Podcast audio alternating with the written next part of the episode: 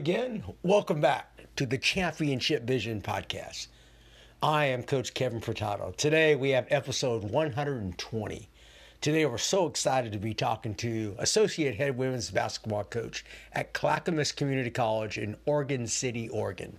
Kurt Guelsdorf is in his 28th year coaching and second at the collegiate level. He began coaching and teaching after earning an undergraduate degree at Portland State University and Arizona State University for teacher education, graduate work, and Portland State again for a master's degree. Currently, Coach Guelsdorf is associate head coach at Clackamas Community College in Oregon City, Oregon. The Cougars have made the NWAC playoffs in each of his two years, compiling a 36 and 17 overall record.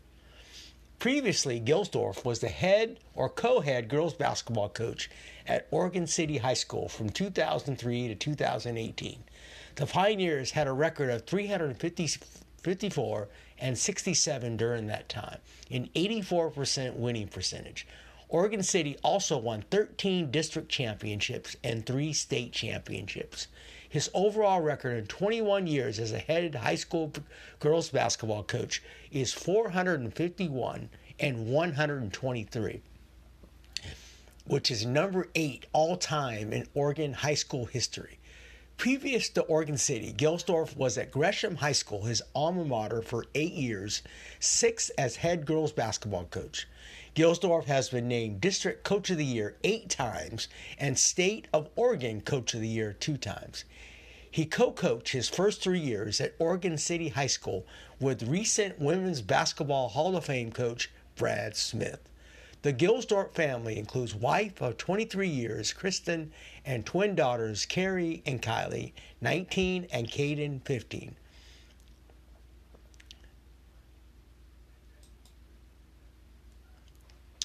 He has he has dogs which include Lucy, Dezi, Maggie, and Hadley, all girls. so, coaches, I, I really like to welcome uh, Coach Guelsdorf to our podcast. And again, um, I love to speak to coaches from all over the country. And what we find is there's a lot of unique perspectives on how to coach the game of basketball. And Kurt's really going to offer us that. Uh, he's really well known for his uh, dribble drive.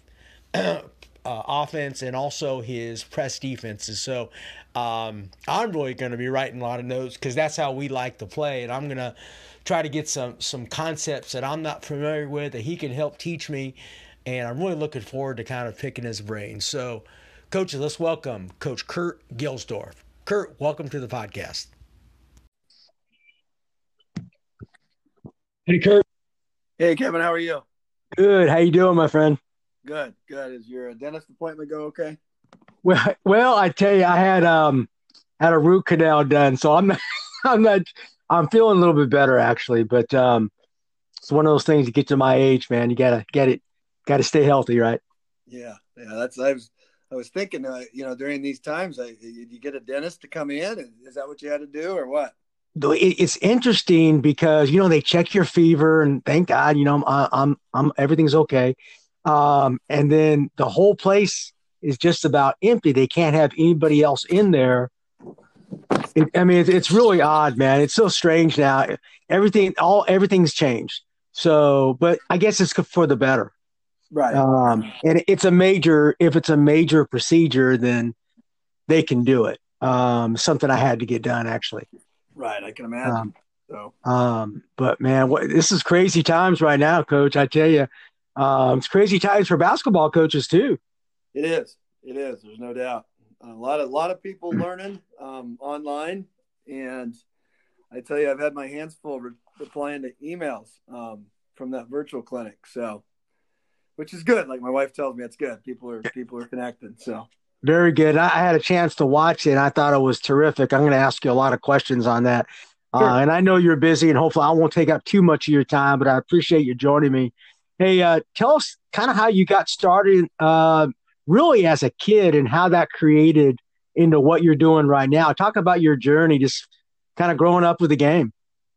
Well, you know, I was a typical kid growing up in the in the 70s and 80s. You know, um, playing hoop out in the backyard, playing hoop whenever we could, and and I just had a I was an only child, so so the the, the court, the the baseball field, the the playing catch, that was kind of a great escape for me. Um, and so just fell in love with sports. Probably um, too competitive. I, I was one of those kids that if I lost I lost a game, I'd, I'd cry and, and it was just awful and, and the end of the world. And, and if I was watching my favorite team on TV, it was the end of the world. Um, I can still remember yelling at Danny Ainge when he was on the Celtics and I was a big Laker fan. Um, and uh, just, uh, you know, that, that was kind of the beginning there. And that led into playing in high school like most people do. And I had a, a little, um, heart issue thing that, that they never could quite figure out. And I was a junior college D3 level guy, but I never did play in college. And, and I've always thought that, that, um, that because of that, you know, I played in high school and had a good career there and then didn't, wasn't able to make that next step for medical reasons.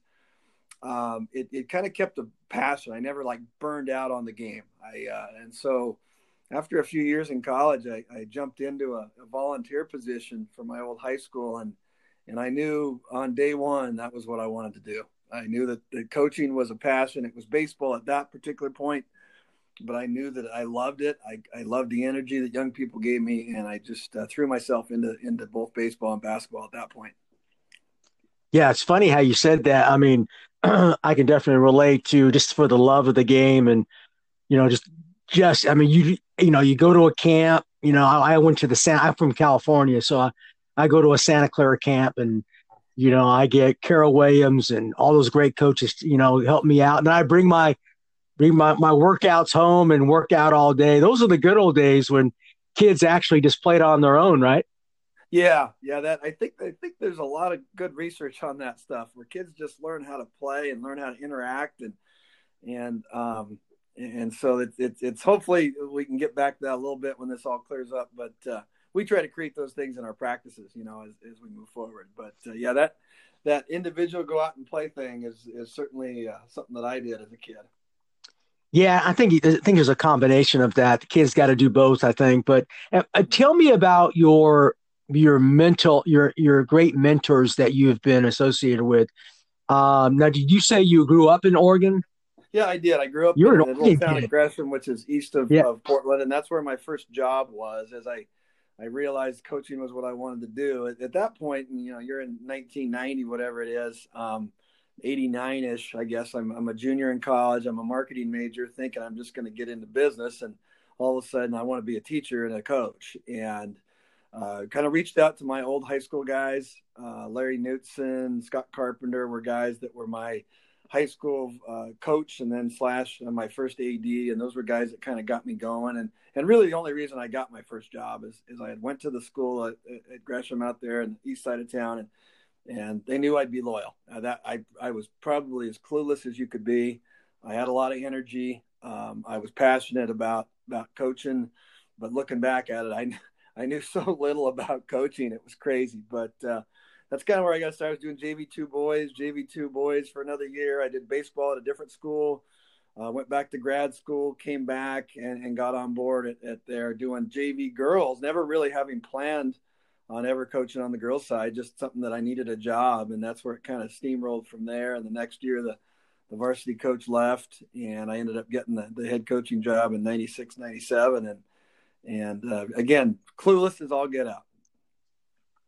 I think we've all been there. Uh, you mentioned a key word. It's it sounds like to me people somebody saw your enthusiasm and passion for the game, right? Because you can't hide that. And that's key for coaches, right? Is that something you try to kind of teach the coaches out there? Hey, man, you might not know everything, and, and we're always learning, but man, have that great passion and energy for the game. Yeah, when when people will email or call and they'll ask, you know, hey coach, I'm a young coach, I want to get into it, and then and I'll I'll I'll give them info maybe on a specific topic they're looking for. But the biggest thing I always, you know, if you want to do this, you, you got to be passionate for it because there's a lot of roadblocks out there. Um, you are coaching in the 70s, 80s. You're probably got a, a, situation where you might be coaching two or three sports and you don't do a ton of fundraising. The school pays for it. You're in a, you're in an era now where there's there's club sports probably competing with you if you're a high school guy and you're having to fundraise and you're having to try to communicate to a whole lot of people and there could be uh, some playing time you know complaints. That those just so many more things on your plate uh, as a coach today. So i try to tell them if you're passionate about it you can get through those tough times. If it's just a hey i, I like the idea of doing this. This is cool. I, I, I think i can be this. Well if you're not passionate about it i think you get discouraged pretty quickly. And and that's why I, I see a ton of turnover. I you know, now at the college level, I'm going out and recruiting and trying to get kids in our area to, to come play for us. Um, there, there's a ton of new coaches, and I don't know if that's always good. I think it's always good to have some some combination of fresh blood and some some old dinosaurs to kind of to mentor the young people. Yeah, was there anybody in particular that kind of stood out to you that really helped you along the way? I know I have. I love older coaches. I don't know what it is, but I love picking the brain of older guys because they're not afraid of telling you the truth. Who are some of your, who is one or, your two of your great mentors? Well, you know, when I got the job at Gresham again, I didn't know what I didn't know. So I thought I was doing great things. And I went and talked to a couple people. And there's two of them that stand out. First of all, Brad Smith in Oregon City. He's a, a women's basketball uh, national Hall of Famer. Uh, probably, I would, I don't think it's really much more. My best high school coach I've ever been around, and probably the best coach I've ever been around.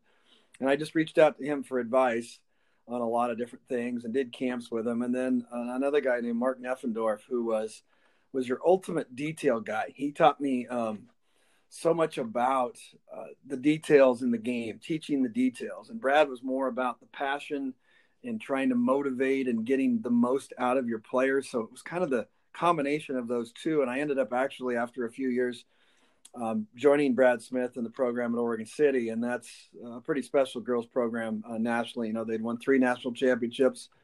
Uh, we combined for 12 state championships. I was able to get a part of three of those. Um, you know, we had great players, but um, Brad and Mark were guys, and, and they're just perfect combination of one being the passionate motivator that, that kids would run through walls for. So I got to work side by side with him for three years, and that was the the PhD in coaching, so to say. And then Mark, uh, a guy who was so detailed, he could watch two minutes of your practice and say these are the things that you need to be better at, or you might run something and show him the film, or or he would talk about something, and the details were like, you know, you really had to be specific with things. And I think the, the best saying Mark always gave me was was have a vision in your mind of what it, what you want it to look like, whether that's a set play, whether that's press, whether that's even a practice overall. And he says, as, as, make that vision come true. You know, demand that that vision that you've got in your head is how the team is going to execute it.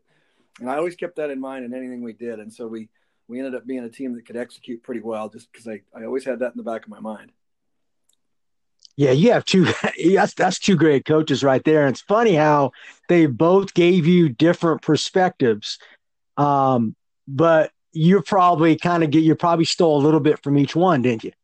Oh, for sure, for sure. And I, and and I, I tell you, there's a great Brad Smith story. I, you know, had done camps with him, and, and Brad was super passionate and just just a, a, the soul of that program at Oregon City, and it was amazing. The soul of that city for a long time. Um, we were uh, my first practice probably, and I, I had thought if you'd have asked me in my previous jobs, hey Kurt, you know, does your team practice hard? I'd have said, oh yeah, we, we practice hard. We we get after it. And then uh, I, I was with Brad and, and I was absolutely blown out the doors um, with how hard uh, we practiced. And I was a part of it at that point. Um, it was just mind blowing how hard the kids went, the expectations for practice, um, any of the, those things that I just was like, wow. And so, like I said, it was a PhD in coaching for me for three years, working side by side with him. Um, it was just so fun. And, and I think I'll never forget that time as, as a, as putting me to a level that I didn't really realize kids could get to. Yeah, and, and you're now at, at Clackamas, and hopefully I yep. said that correctly. Yep. And you're at the junior college level. Don't you agree that probably some of the best players in the country are at the junior college level for different reasons? Tell us about your experience there and how you're trying to build that program. Well, you know, it's just across the street from the high school, so I'm really lucky that that, that when my time there at Oregon City, it was time to, to move on, do something different. The, I was I had been good friends with the with the coach there, and uh, we we made that move. And and you know, the thing about the junior college level on the women's side, it's it's it's it's this thing where there's a lot of on the women's side, you know, do I want to play four years? So you've got that option. Do I want to commit to four years? So you've got that option. And then at the same time, there's some some players that kind of look down and go, I don't know if I'm two year. I'm a four year kid. I'm a four year kid. So so the biggest thing for me is is finding the right fit. And what I tell the the players first of all, you know, if if I'm talking to them after a game or or on the phone or whatever it might be, the, the, the biggest thing for them is to find the right fit and find a coach that believes in you. Uh, because I I just see I, when I was at Oregon City, I was able to coach that we had 10 or 15 different division one kids, 10 or 15 different division two, really talented program. And so I saw kids go to different places, and, and some of it worked out, but most of the time, after a year or two, you might see a transfer, you might see a kid leave one place to go to the other, and and sometimes it it, it you know four years and, and good, but I, I just think that finding the right fit is the most important thing, and if the right fit is Clackamas Community College, um, you know, it, then then go for it. And, and I always tell them if you have a coach that believes in you, and they'll they'll go to bat for you, and and they you know recruited you for a reason uh, then then when the time gets tough, because we all know that in your career you're going to have tough times. Maybe it's you're not playing as much. Maybe you're going through an injury. Maybe you're not shooting the ball well. That you got somebody that believes in you. Because if you're just the the kid, I'm I'm here to to do whatever. Or the coach was like, oh, we'll take that kid. Um, uh, just because I, I think it, it ends up sometimes being those experiences that aren't as good as they should be. Yeah, and don't you agree that kids? I mean, they don't know uh, because I think I do. I think a lot of coaches are trying. I don't. I wouldn't call it a sales job, but they're trying to. They're trying to persuade them. But you won't know until you actually get in the program, correct? Or how do you do it there? How do you sell to the kids? Man, we really care about you. We want you here. We're going to take care of you. How do you do that as a college coach? Well, the thing I've found is, is the first of all is, is, showing up is number one. When you when you find a kid, I'll give you an example without using names. Kid we recruited and, and started recruiting her in December, and just loved the kid. Could tell right away that that was a kid that that wasn't six two or six three, so she's not going to the to the Division One. You're not going to get snatched up there, and was kind of in a in a role on her team that was just a perfect fit for us. And so I think that that that, that being at games, talking to them, getting to know them is really important. Letting them know all the time that hey, you're a priority. We we believe in you, uh, and we think that that you'd be a great fit. And here's the reasons why. Once you start building that relationship, you know, here's how we see it. And some kids don't really know what to ask, so you try to help them out and give them information about where it fits and hey, program and stuff. And when I take them on a visit or they come out to to visit our school, it's I don't do the the the school tour. I mean, every school kind of looks the same. Let's be honest. You got rooms, sure. you got you got boardrooms, you got you got some sort of screen up there. But I take them to the gym. You know, this is our home. This is our our, our, our team room. This is our weight room. This is the training room, and this is where you know you could spend. We're going to spend a lot of time together, and this is where you know I think you can do these things and give them a little vision of what it looks like. Kind of going back to what Mark told me about coaching is give them a vision of what it looks like, so they can start to see themselves out there. And then I think the last piece, you know, you've talked to them, you've built the relationship, you've given a vision of what it looks like. I think them watching your team, your current team. Now, obviously, we're in a spot where we can't do that right now, um, but letting them be able to look out there and go, yeah, I see myself with that group. You know, and we have the the players interact with them a little bit, show them where they might live nearby the campus. You know, kind of give them because the players know. I mean, we can we as coaches uh, can give them all the information and stuff, and then you might get somewhere and it's like, oh, this is not what what what was expected. Because you're right, there are some some sales things for us with the junior college. For me, I I just give it to them straight. You know, I I've, I've been a high school guy in Oregon. I know just about every high school coach in the state. Um, it's been good for me for that reason. I've been able to get into gyms and help teams. And at the junior college, we don't we don't really have any rules, so I can go to your practice if you're a high school guy and hey coach can you show me your favorite out of bounds play? Sure i don't i don't care. I'm not i don't care. Wins lose and and the nice part is i can go to games and just enjoy the game watch the kids uh, and not have this oh gosh i gotta scout that team. I gotta figure out how to beat them and have that tension so it's it's kind of fun to go around and see you know 25 30 games every every winter time.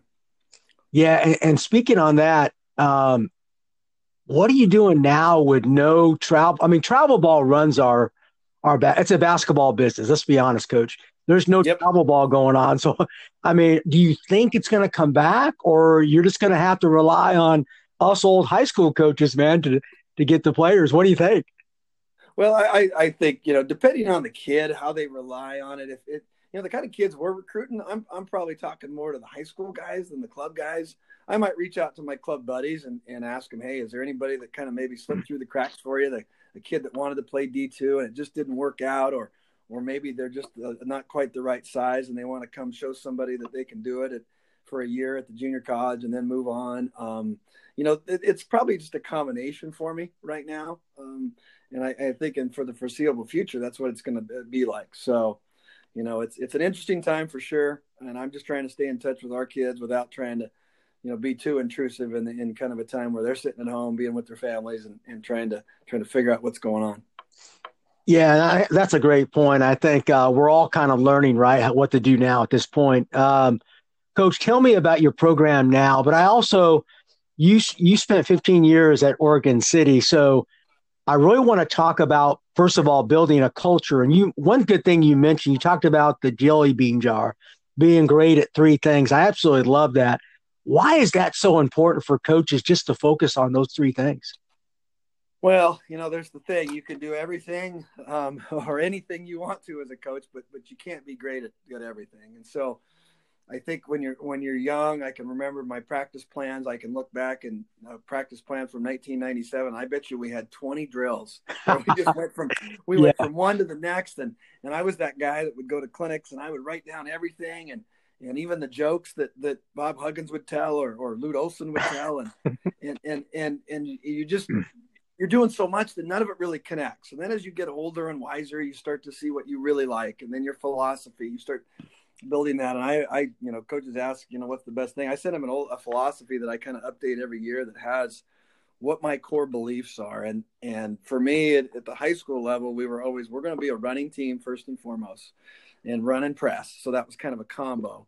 You know, we were going to rebound because I always felt like, you know, the nights that when you're not shooting you got to win the rebound battle to kind of overcome that, especially get some offensive boards. And we're going to take care of the basketball at, at, a, at a functionally fast pace. I think Mike Neighbors used that term, but we're going to, you know, our running, we're not going to throw it all over the gym, but we're going to, we're going to try to take care of it so that, you know, that we've got more possessions than the bad guys. And that was always what I kind of hung my hat on. And, and every time in, in our practice, I, I always believed it anyway, when you walk into a gym that a team that I'm coaching, you're going to say, okay, they're going to try to transition.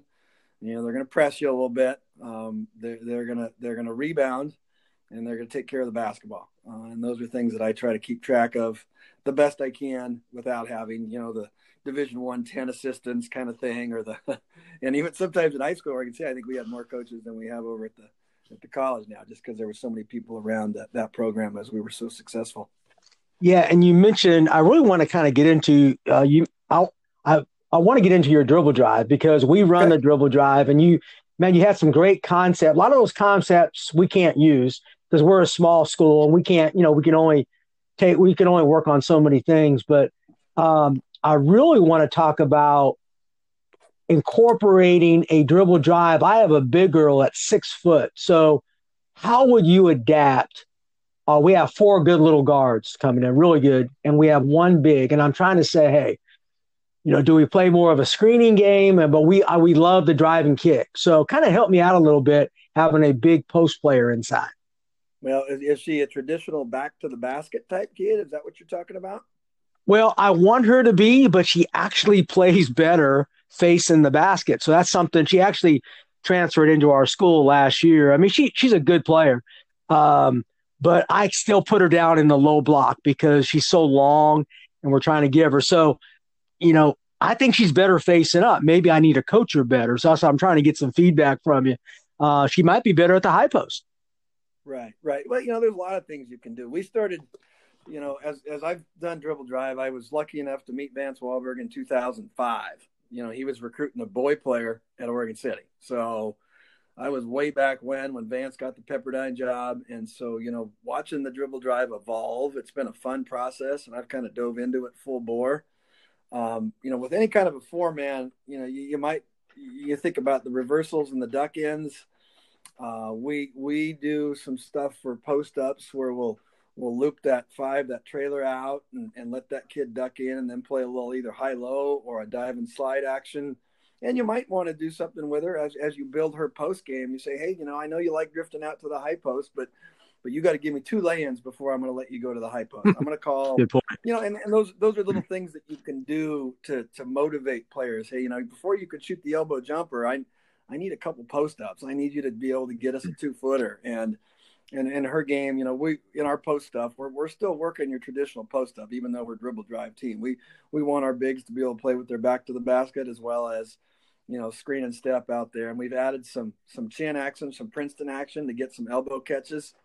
You know, if that kid can step out all the way to the three point line, they can do that. We actually have a lineup this year where we played around with where we we got um, from dribble drive four out into we just kind of slipped into five out. Right. Uh, as the, as the play evolved. So there's lots of ways to do it. I i loved dribble drive when i had a post i could get a deep touch with because i think there'll be times when you're not moving the ball well. There'll be times when the other opponent is doing a great job getting in the gaps and making it hard. Uh, the team we won the last state, state title with in 2014 we had a downsized big that was phenomenal. We could get her the ball on the left block. She had a great little jump hook. Uh, ended up being a Division two guard for four years and leading her conference in three point shooting as a senior, uh, but was a four for us and could get us a, a, a, block touch anytime we needed it. And that's a huge difference because I think that, you know, if you're relying only on those four guards to make plays, uh, it, it can become tough on your on your efficiency and your effective field goal percentage. Yeah, and, and do you like the? Because I'm really looking at utilize. I love the short corner. I mean, we mm-hmm. again zones. I don't know why. I've always been a short corner guy. We, I think you can get a lot of open cuts to the basket by utilizing the short corner. Uh, what do you think about that? Well, as far as zone, I think there's there's three or four uh, areas that that are just zone killers, and short corner is one of them. I think that mid post area is another place that the ball is, is kind of in the gray area for the zone you know, the nail. So I, anytime you're getting touches down there below the defense when they're zone, um, it's good stuff. And you know, we've done some stuff, some I think some pretty creative stuff with our with our guards where we kind of run them down there and off off just a, a, a zip, kind of a, a Princeton cut, get them down there off the top. Sometimes we'll have the big going down there. Sometimes, and I think sometimes when we're coaches, and I think the biggest change I've kind of made at the college level is we'll we'll have our players be pretty interchangeable in a lot of our zone spots because we're not doing anything super fancy. It's a it's really just a one three one zone with some movement to it, one three one zone offense. Um, and we're trying to attack the mid post and the short corner, but but there'll be times when we need to get a certain player in a certain spot, maybe a left-handed player in a certain spot, those kind of things that um, you kind of adjust the, the personnel, you know, based on what you're seeing the defense give you. And um, that's been good to us because I think sometimes we get rigid. Hey, you're always going to be in that short corner. You're always going to be here. And in high school, you, we had a very strict number system. You know, you were the one, you were the two, you were the three, you were the four, you were the five, and we played with two posts. And we went dribble drive. You know, we had the four guards, but there wasn't a ton of flexibility. And now I look and I say, gosh, why why didn't I put so and so down there? Why didn't I put my point guard down in the short corner? Because she's just really good at making plays. But I was so rigid, I always had the point guard up at the top. So I think those are things to think about when you're attacking zones. But short corners, great stuff. Mid post, great stuff. Nails, great stuff. And then obviously you got to at some point make a shot to stretch them out a little bit. exactly. Yes. And we'll talk about the finishing school in a second because at the girls' level, it, it might not be at your level, but at the girls' level, particularly our single A level, finishing is it's a it's a if you can get girls that can finish, you're going to win a lot of games, particularly in the state tournament. Um, we do a lot of pass cut. Basically, our rules are pass cut, and we try to move the uh, the defense from side to side, and then we try to get open gaps. Uh, you mentioned that's pretty important, right, for dribble drive action, right? Yeah, yeah. And what I what I found is is because you know, the old days, you, would come down, your, your theory and dribble drive was number one, took it down, and they just racked it. Right. Okay, well, that's that's not reality. You know, I know Vance had Chris Fernandez at Fresno, and that was amazing, and and he was a tough kid. Um, but but most of us don't have that. We we've got to move the ball a little bit and shift the defense. And I, and I, and I put in my presentation on that virtual clinic is teams are much better garden dribble drive now. The, the, the, they they get into gaps, they pack it in, they essentially try to turn it into a two three zone. And so conversely, as coaches, we have to move those defenders. You know, whether it's a one to five to three ball reversal, you know, where it just gets reversed, and now um, we condense a side uh, by shifting everybody one way, and now you open up a big gap for your players. We use all kinds of different cuts. Um, like I said, if any of your listeners want to want to go to that virtual clinic and go to the replays, I've got my PDF. They can email me, and maybe we can even give the email at the end of this. Yes, for sure. shoot it, shoot it, because um, I've got a lot of concepts I've come up with, and we just try to give them names and keep it simple. You know, whether it's an arrow cut, which for us would be if you can visualize your one on the right side in the slot, passes it just a tandem pass up top, and now they cut all the way through to the bottom left corner. Um, that's what we would call an arrow cut. And then a, a, nail cut for us would be a, a lot of coaches call it a loop cut, just dragging your defender through the nail and back out and replacing the other player. Um, all those little cuts there that, that move that defender uh, are huge if you're trying to open up gaps in dribble drive nowadays because you just can't come down and pound it without uh, without moving some players. Yeah, and we use a lot of screens. Kurt, um, we we have a great point guard that's actually being looked at by Mercer and some other schools. So we, you know, we we got some good little guards. We like to use. Tell me what you think, and maybe I can adjust it. We like to do a lot of horns action mm-hmm. and try to get try to get you know either a pick and roll or try to get a drive action and then if that doesn't work we go right into the dribble drive is there something else i can do to adjust that a little bit what do you guys do with screen well the the the we don't use a ton of screens ball screens we do use some screens in some of our set actions the thing I've loved about horns is I've started to incorporate that is it, it, it lifts that big out of there. I think for anybody out there who's listening that's a dribble drive guy, everyone's had the problem of can I move that big defender that's sitting in the paint? Because uh, on the girls' side, that lay-in, that that you know driving lay-in with X four, X five coming over, and the guard covering down, that's a hard shot sometimes. Right. And and in dribble drive, sometimes that's the shot you're like, oh, this is what we want. I've got my kid racking it. They're getting to the rim. They're in the rack zone, whatever you want to call it and now all of a sudden they're they're having to shoot a contested shot. You know, they can't go up and dunk it like maybe on the guys there. They can't go up and take a bump as well. And so number one, we're we're working on those things in practice, taking a bump and finishing. Uh, but also the, the, things like horns, I love that idea of lifting them up, and you could do a million things out of the horns. We use a couple little fake actions to create gaps to drive into. Uh, we use it as a ball screen, flare screen, just to get a late clock shot. Uh, you can do it traditional. You can you can come off a, a, horn screen and roll the one kid down and pop the kid back. There's eight million things out of horn that you can do. Sure. I think you can figure out what your personnel is great. But I love it for the simple fact that you're lifting the opponent's big out of the paint. Um, you're getting that defender up and out of the paint so that let's say you're really good one. Um, and I can send you some stuff, coach, that, that just has some things where that, that post just stays high and you give those guards chances to, to get in the paint yeah, know, for sure. because it's it's been really good to us this year. We were pretty efficient offensively, um, and I think the horns we did that. We leaked a little five out where we would start high, you know, Princeton, where we would we would go ball reversal and that post would lift up instead of back pick. Everybody kind of knows the Princeton chin action, right? Um, and we would just sometimes if it was our shooter, we would just back pick and step out, and now we would be completely five out out of that um, and play the same principles as dribble drive. But I've always told people because they ask about five out and dribble drive, and I always tell them I, I love five out, but I like starting four out and then getting into five out after something happened. For example, the chin action or a horns action or a or some sort of stagger curl, um, something like that. because um, I do use that the concept of a forced curl quite a bit, which is you know a screening action with a player automatically curling off the screen because what I found that does is it it's that last screener gets wide open on a catch and, and then downhill off that catch. And, and again, I know that's getting maybe hard to visualize, uh, you know, listening, but um, no, I got, yeah, for sure. Yeah. The fourth curl, you know, like I said, if you do start five out, you know, Milwaukee Bucks do a great Budenholzer. I always am watching him when he does his five out because he's always got to find ways to give Giannis gaps. Now, comparing Giannis to high school or college girls is, is ridiculous, but you know the bucks do a great job of it it goes from one side to the top to the other side and now they'll stagger And so off that stagger, they do about two or three different things that are really good that any high school coach could use that does five out. If the ball comes down the middle of Hey, this is NBA skills coach Drew Hanlon of Pure Sweat Basketball, and I'd love to help you get game results this season. Check out a free trial of my Pure Sweat training app on the Google Play and App Store today.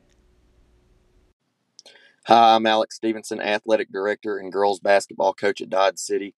I've been at Dodge City for seven years.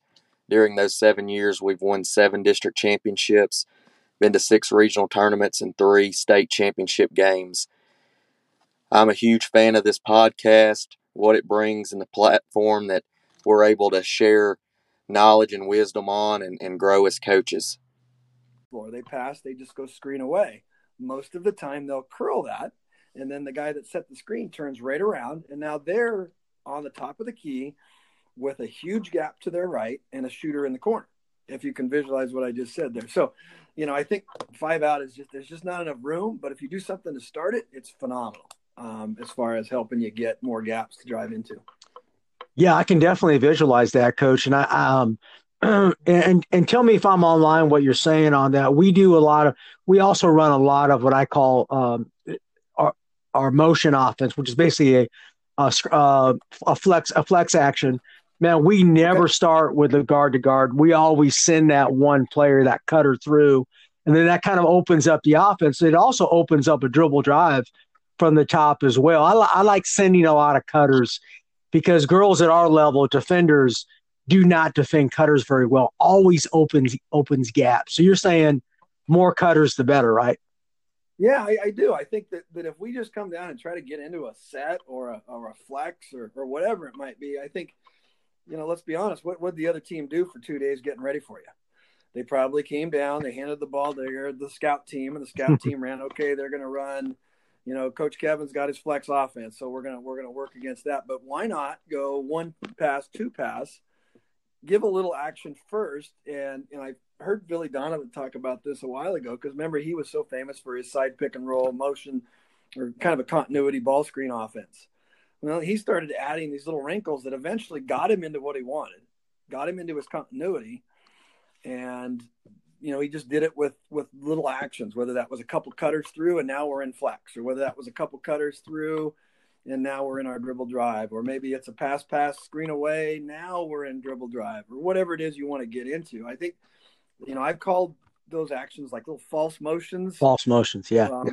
Or, or and, and, again, everybody has a different definition on that, but I, I like it is for me, it's just something that's disguising what I really want to get. You know, I might curl a kid off a double screen and, and you might think we're trying to get a three on the top, but really I want to get the second screener popping back for an for an isolation drive. Um, you know, some of that stuff. It, it's really um, pretty simple and, and it's not complicated. And even on day one, we'll start installing that false motion stuff because for me, a false motion is one or two passes and we're moving and then we're into it. So it's something that you can you can teach um, pretty easy. Like day one for us, we had put in three false motions.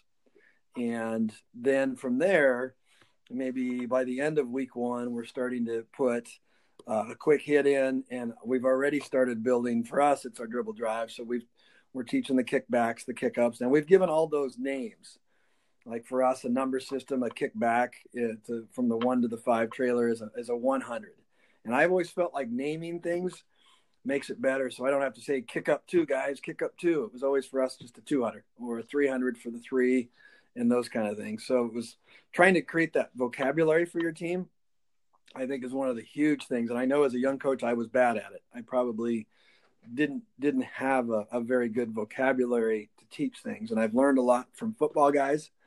They have a great vocabulary. When you listen to a football coach talk about tree routes um, for their wide receivers, and they'll tell you, okay, this is a one, that's an inside, a two, and and the kids get it. And so I I've spent a lot of time with football coaches at all the schools I've been at over the years, listening to them talk. Uh, they have a family of plays. Like one coach I knew, he had a family of plays that were all named after birds. So it was sparrow and blue jay and robin and right. But but you know what I mean. I mean you don't have to use those exact ones, but you do get a little family, and, it, and the kids know it. They know that they're in this family. You know, horns is an easy one because you can just yell horns because that's a pretty good one syllable term. But some of the other stuff, we use words like wave, we use words like arrow, we use words like jet. Um, and what I found, because I don't have them, like in high school, I had kids for seven, eight years from the fifth grade on up.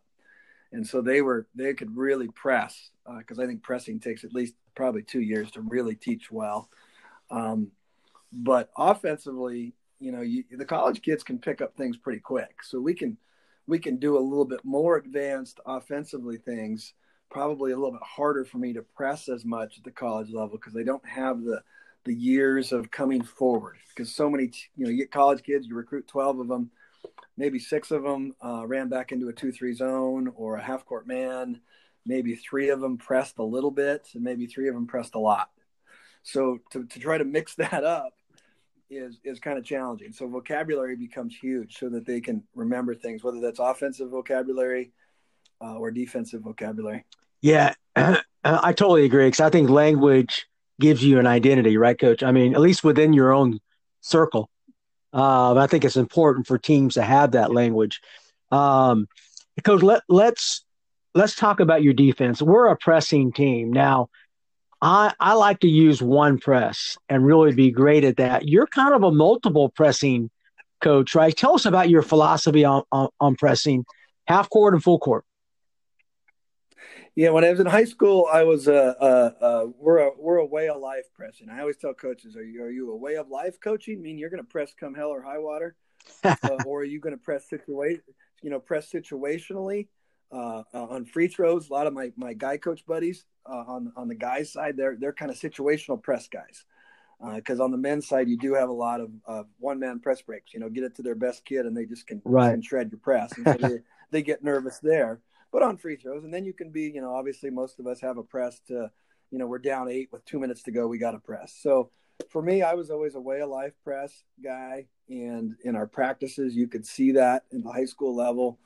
We would often practice with three teams of six to build our depth uh, for the next year. That was one of the beauties of, of being at high school is I think that ability to to cultivate the next group coming was something at Oregon City. I mean, you win 12 state championships within – I think it was an 18 year window. You, you were doing some pretty good stuff, and obviously great players made that happen. But um, you know, building your depth. But as far as pressing goes, uh, early on when I was with Brad and I were together, we were we were pretty multiple. We were we were doing some man run and jump. We were doing some um, uh, zone trapping. We were doing some soft press, some two two one soft press when we would play um, some of the national powerhouse teams that were super athletic on some of our stuff. And as we moved along, we became more as as the, the, the we had some amazing Division One athletes at that point, and we were still pretty darn good. But we became more of of of a zone trap to get you sped up. And I always believed that you know you start out a game, we would be in your face for 94 feet. Um, and we were going to try to speed you up because we felt like that, that the more possessions favored us, the you didn't practice as fast as we did kind of philosophy, and that eventually we were going to wear you out. And so we would start out zone trapping, and as soon as you start throwing that ball around, because you know every coach is going to teach you, well, to beat the zone press, we're going to have to throw the ball around. And uh, we did that typically out of the one-two-two formation, right. depending on our personnel. If we were playing two post, it was a diamond formation, and we kind of matched up. So it really, truly, both those became matchup presses. If you were going to bring three up, we were going to bring three up. Sure. Uh, if, you, if you had a two up, two back, we were going to talk about how to match there. And I think the, the thing about a press and, and to go kind of on a little side tangent is a coach, you have to be really good at adjusting because I use the, the when I talk at clinics about my defense, I tell coaches, I said, press breaks, they might align in a two up, two back or a four across or whatever. But once the action starts happening and we start getting after you, it's kind of like a snowflake. No, no two press breaks ever really are alike.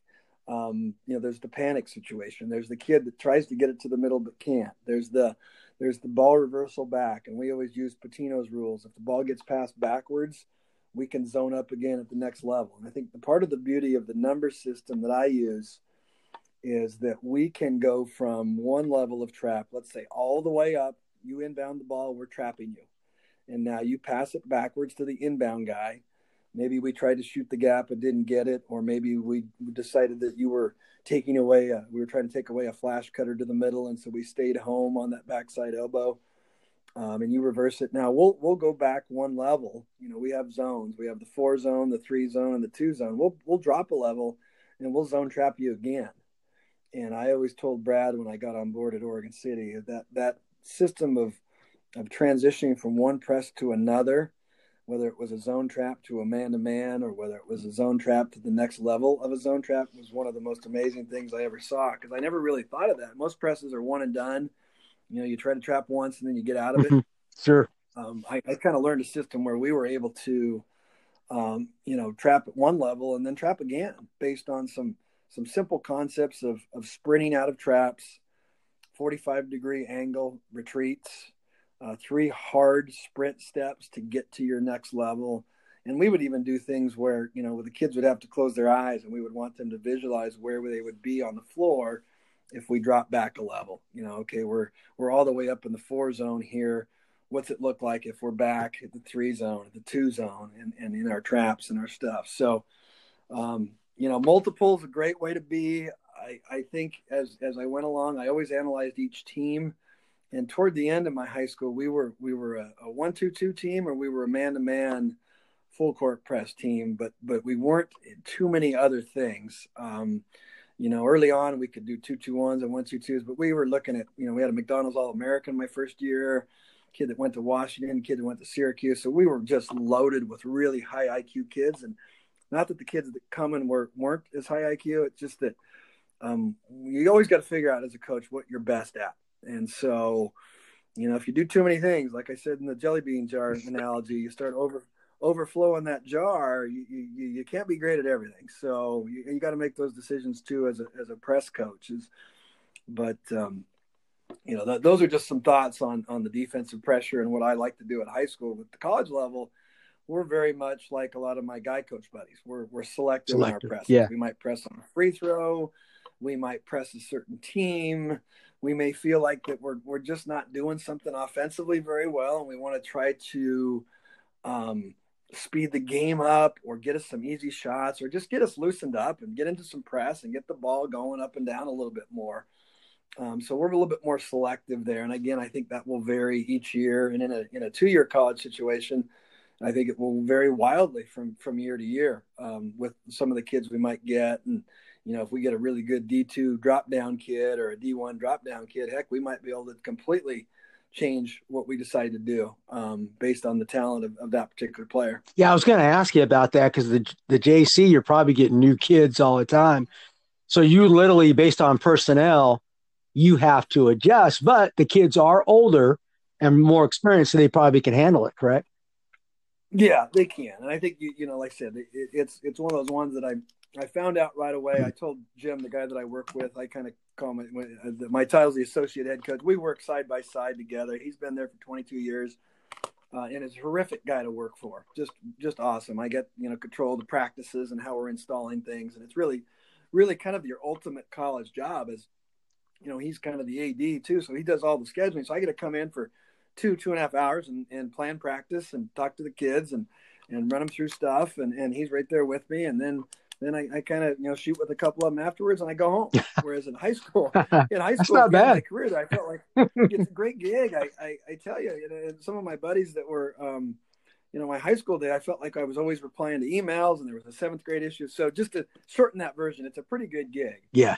Um, but but as far as adjusting, yeah, you've got kids coming that, that like, oh, you you thought they could do this, but maybe they couldn't because you you know them, but you really don't know them until you start practice. I mean, you can recruit a kid, you can watch them play you can get, and then all of a sudden you get in there and go, man, this kid can really shoot it. And I really didn't know that. So we gotta, we gotta figure out some things um, uh, to get them the ball in certain spots that I didn't expect. And so for me, being a dribble drive guy, and, and Jim, the, the, the coach I work with, uh, he's a dribble drive guy too. We we're constantly tinkering with that. That where do we get them? Where do we space them? And it was kind of fun. I, I really enjoyed that evolving of, of, of how we do things because it's really almost turned into a hybrid of what you would call a true dribble drive. It's more of just, you know, we, have got kids that you look dribble drive and you're, you're seeing the, the, the, the, paint touches, but there's also some other things you're like, ah, that's, that's kind of cool. So I've really enjoyed it. It's been fun.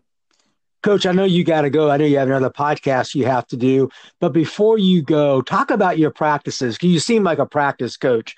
can you give us a basic format of what you like to do, and then man, throw in one of your favorite drills. I always try to get a favorite drill of a coach that what they want to do every single day. Though, can you talk about your practices?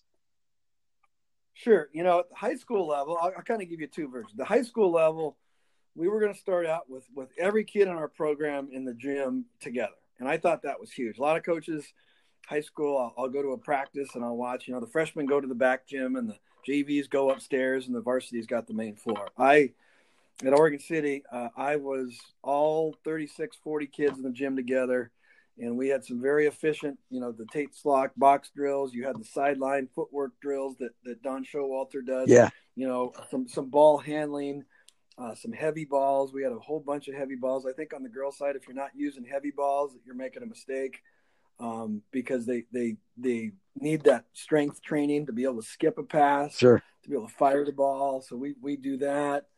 Uh, go through some ball handling. We might do some finishing school stuff in that first 20 minute block where we're working reach finishes, um, you know, inside hand finishes, uh, adding rondos, you know, things like that, that I want to start building the layers um, of their skill work. Uh, and so, you know, there maybe then at the 20 minute mark, you might send half the group. For us, it was, you know, like maybe 18 kids to go start their transition stuff. So then my next segment was always transition. So again, you've got your fundamental block at the beginning. Sure. And I still do that in college. It's just a little shorter um, we just because we don't practice as long as I did in high school. In high school, we were going like 245 every day. Nice. Um, and it was yeah, it was we were I was I was crazy, and I, I yeah. from Brad's kind of crazy because he was very. it, it gave us an advantage. I think we were, but at the same time, I look back and I go, did I need to go all those hours? So that's a whole nother podcast probably talking about how we push kids and stuff. Sure. But next block was always transition. I always wanted to do my transition stuff early and some of that would be your your your Walberg drills, your Texas 21s, yeah. your blood drills. We we changed the name to attack drills just because you know high school coach you want to use blood all the time as a as a title of a drill. We love the attack 22s. Um, and then we would get into a drill we called running groups, and I can share that with anybody that wants to email me. Sure, sure. I, I thought it was the, and it's a tough one. I, I'm not going to explain it here because it's going to take me 20 minutes. Okay. But it's not, it's not that complicated of a drill. It was a transition drill with three teams and it was something that we just kind of if you were to put a drill and say what what are you all about as a high school coach that would be one and i wouldn't even call it a drill it's it's a game it's a game and it's a game it's a game that has constraints to it though it's a game that you're working five on three one way and you're working five on five the other and it involves defensive transition it involves pressing it involves kids handling pressure that was always my favorite it's a tough one to to um, explain. Um, but it was one that, man, I tell you what, if you wanted to take a high school team and, and get them going up tempo, I would email me as soon as we're done because I'm telling you what, it was one that I've got some video from my high school time that I could send you. Uh, and it's a terrific one. Yeah, I would and love as far that. as the college Sure. goes, Yeah. you know, that, you know, when we get out of our transition, then we're going to go into probably a session of our, you know, maybe it's a scout that week uh, early in the season, we're going to get into our offense and defensive uh, stuff, and we'll kind of do that together. Um, early in the season, you know, I've gone to a lot of words like, you know, any of my, I don't even know if it's a regular old shell drill anymore, but we use names like, you know, Westbrook as a driver, a Curry as a shooter, and a Durant as a player that can do both. Okay. And so, the, so on day one, day two, week one, when we're doing our, our defensive stance, how we want them to stand, how, here's how you're going to guard the ball we immediately start talking about those things. Okay. Today, everybody's a Westbrook on the perimeter. And again, this is no slam to Russell Westbrook because he's one of the greatest players in the game today. but but he's a driver first. Yeah, driver. And, and if I'm gonna, if, if, if, you know, a driver, so I, I want them to not drive on me. So we're gonna we're gonna be off of them. I mean, we don't do as many traditional closeouts as a lot of coaches. We're gonna try to either run you off the line, or we're gonna chop short and dare you to shoot it. Um, you know that three ball has become such a weapon um, that we'd we'd rather sprint a lot closer, almost get in your kitchen, we call it, um, and run kids off three point lines and try to arc them a little bit and then help behind it. Because I, I, you know, that three ball can be a killer. But you know, you're going into your offense, your defense. Today we, you know, at the high school level, it was very blocked. I mean, I had a session, a half hour of offense, half hour of defense. 10 minutes of special situations and then we might finish with with competitive shell drill stuff uh, and it was very blocked, very regimented. Much more flexible at the college level. Um, you know, my practice plan is pretty fluid. It kind of follows the same idea of fundamentals, um, transition, and then some offense defense combo stuff.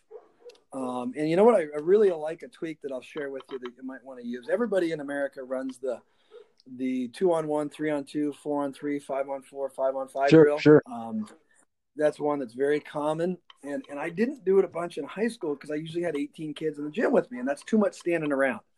I am a I do not want anybody standing around in my drills. I, I want short lines, I want repetitions, and if I'm coaching on the girls' side, repetitions are huge. Right. I think you've got to everything you do give them reps. It can't be a line of eight where you're shooting the ball once every 30 seconds. I watch teams. I go to high school games and I see the teams do the umbrella drill where they have two lines underneath and they pass and go around. Right, right. And they have they have 12 kids.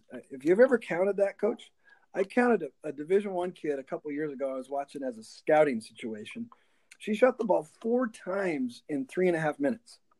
Right. So not enough shots. I'm sitting there thinking to myself, yeah. you're not getting any shots. Yeah. So I think everything that we do as coaches, we have to devise to get as many reps as we can in that. If, if it's not getting you enough reps, get rid of it. It might look great. It might be like a drill that, you, that, that a clinic you look and go, man, that looks freaking great. But if you're not getting reps, if you're not getting at least 18 to 20 shots per minute in a shooting drill, uh, then you're then it's probably not a drill that, that, that, you should use. So I would encourage all coaches to analyze what you're doing. Um, go, but going back to that transition drill that everybody does. So this is kind of a good one to share. What I really like doing instead of just stopping when it gets to five on five, what we do is we'll put 90 seconds on the clock, a minute 45 on the clock. So you'll start out whether you start with a free throw or whether you start rating your two on one it goes, you know, two on one, and then it's three on two. The next two kids join in, and everybody's seen this drill. But when it gets to five on five, they just keep playing. They just keep playing with the clock going. So now you've you've you've got some five on five trips, which is basketball, and it's and it's a great way instead of just stopping after the one five on five trip.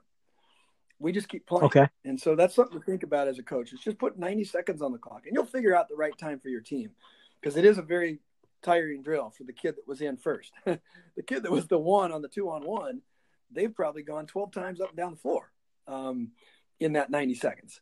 And so it's a great conditioner, but it's one that a tweak of an old drill that I really, really like. Um, that, that, that's been really, really good, good to, to, for us as far as uh, teaching the game, teaching your, your disadvantage, advantage drills, those kind of things. Um, and then, you know, you, any of your other drills, I think the more that you can think about putting constraints in your drills? Like you talk about favorite drills. I just think like like all right guys we're, we're not shooting it good. In some of the drills we'll call like paint. You know vance used to call streak. And that's where you know whether it's a certain player only shoots it. For us paint that means we're, we're attacking the rim. We're not shooting the three ball. We've missed two or three in a row. Yes we want to keep shooting them. We have confidence in you. But but the the three ball off the paint touch or a, or a hard penetration um, is something i think gets your percentages a little bit higher so there's just little things and all the things that we do. But I would say if you want to talk about something that I really like doing was add time to that transition drill that everybody runs that, that you see most coaches uh, put in their practice plans. Yeah, I love that addition, coach. And before you go, let me ask you is, and I, I know this is a controversial topic. Do you think it's better to play more five on five or more drills? I mean, I, I think we're all battling that because sometimes I'll run drills and then when I get to the five on five, it's not it's there's not a lot of carryover. And I'm really trying to work on and I really try to get I'll do a drill, then I'll do some five on five action just so they can see the carryover. What's your philosophy on that?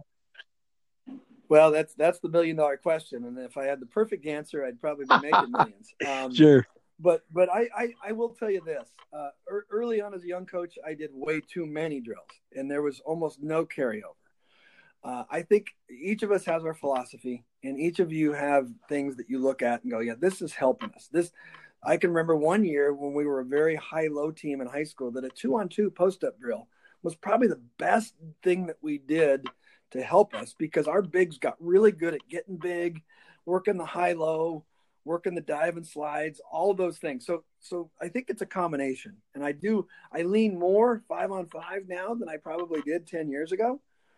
Um, just you know, doing the research, doing the you know the, the Chris Oliver stuff where he's always Yeah. talking about Chris is big. trying to make it transfer. Yeah. And I totally get that.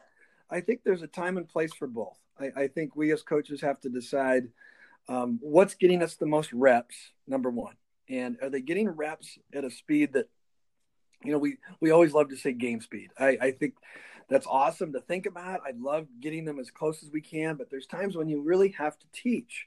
I'm an algebra teacher, and, and I'm teaching three and four step equations uh, you know, I'm going to have to start something pretty basic. I, I can't go right to an exponential equation. We're going to have to get rid of my square units. So I, I got to start out somewhere. So I, I think depending on your level, the player that you're at, you you may need to do a little bit more drill work if you're an eighth grade coach.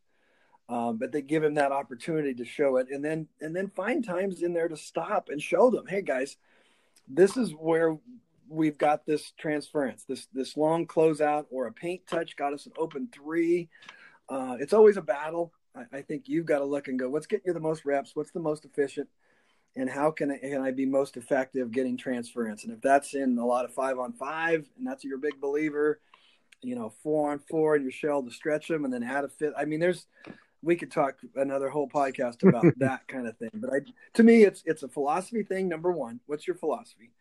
You know, and and if you're not sure, talk to a bunch of coaches, ask them what they do, see what looks good for you. Because again, I think if you believe in it as a coach, you will teach it really, really well. Right. Sure. If you're like, oh, you know, I, I was listening to Coach Kurt on a podcast and he said to run this cutter, but I really don't, you know, I don't really give a, I, I, I don't know if this is going to work. It, it, it's not going to work. It's not going to work. But if, you're like, oh crap, I love this action and I think it's going to be really good for us, you'll teach it with passion.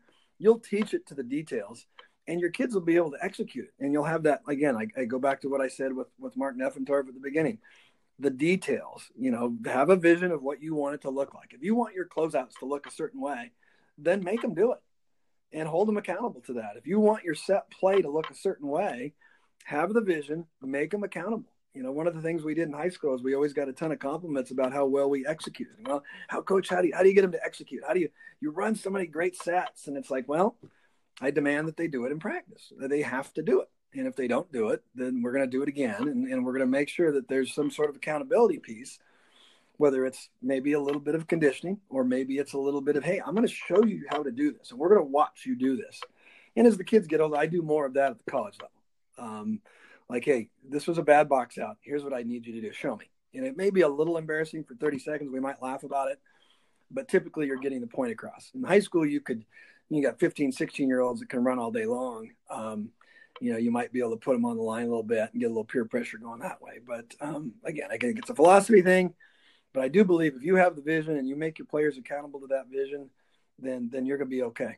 Yeah, and that's the the art of coaching, right, Kurt? I mean, and that's not. I don't think you can pick that up through any books. Even I think that's something you have to kind of learn on your own. I know that sounds crazy, but that's the art of coaching. That's what separates your average and gr- good and great coaches, right? Oh, for sure, for sure. And I go back to that story when I first years and and we won some games. We won some games. Some, some kids transferred in that were volleyball players at the school I was at, and they were pretty good basketball players. And that was before the one sports really kicked in. But I, you'd ask me, oh yeah, I'm I'm a great guy. And then I I got around Brad, and it was like, oh boy, I don't know and the and the sooner as a young coach you can get to that realization that you really don't know anything, and I don't mean in a negative way, um, just just in a way like I got a lot of learning to do. Kevin Eastman uses the term, "Are you a know-it-all or are you a Yeah, learn-it-all?" for sure. and, and and we need to strive to be to be learn it alls uh, because even at that point you might the best thing i think about let's say i watch a flex offense and we never ran flex because i thought it was really crowded and i do use it as a quick hitter a flex action but but just the ability to have that discerning brain that looks and goes oh that's good action i don't like it for what i do but man that's that's kind of tough to guard you know or or now i know how to defend it a little bit better uh, those kind of things just that come from experience and years of watching games studying the game. Uh, I was so lucky that all those 15 years in Oregon City, every summer I would monitor the gym and we would have huge basketball tournaments. And I bet you I coached 600 games in the summer just between all the different levels.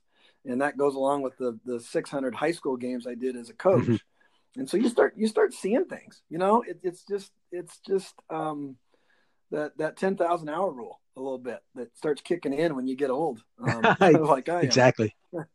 yeah, you start getting more of a feel, right? I mean that that's just that's just through Yeah. experience. Um, Coach, man, I really appreciate you sharing, man. Thank you for taking the time up. I know uh, we went fairly long and so forth, man. You're just you're just a wealth of wealth of knowledge, and I really want you to give the information because I'm going to be emailing you because I'm I want some of your drills, some of your things that you're doing.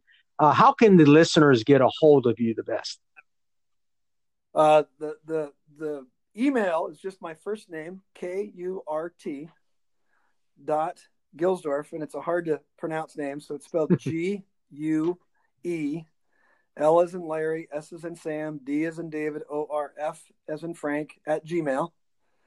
And you could kind of Google that and probably figure out the spelling. And then my Twitter is at Kurt Guelsdorf. Um, and it's just no no dots, no nothing. And I do a little 60 seconds with KG, which is little timeouts. I was almost embarrassed to uh, to do my first one after I did some championship production videos. Um, it was almost like, oh gosh, I'll, I'll try to sell some videos and do a little segment on on dribble drive for one minute. And they've kind of taken off. I've had almost 100,000 views now um, on my 30 episodes. And so if a coach wants to go to Twitter and check those out, I I just do one minute on a topic. Uh, it might be a special situation. It might be my favorite drill. It might be a jump ball play that day, but um, it's gotten some really positive feedback. And I'm actually doing a an ebook off of that, where I'm putting the episodes together in a book uh, to get out there to coach. Yeah, I, I've seen them and they're great, Coach. And I I appreciate you sharing with me. You got a lot of great information. I um then again, I, I just want to say you've been a.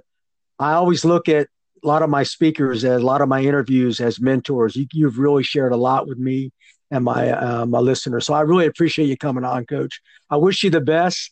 Make sure you stay healthy out there in Oregon. Okay. Yes, you too, coach. You, your family, and all your players and everybody out there, coaches. Good luck with that. All right.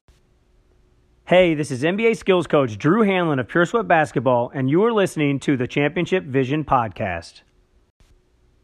Hey, this is NBA skills coach Drew Hanlon of Pure Sweat Basketball, and I've been working hard to build an online basketball school to help players and coaches. I'd love for you to check it out at puresweatbasketball.com.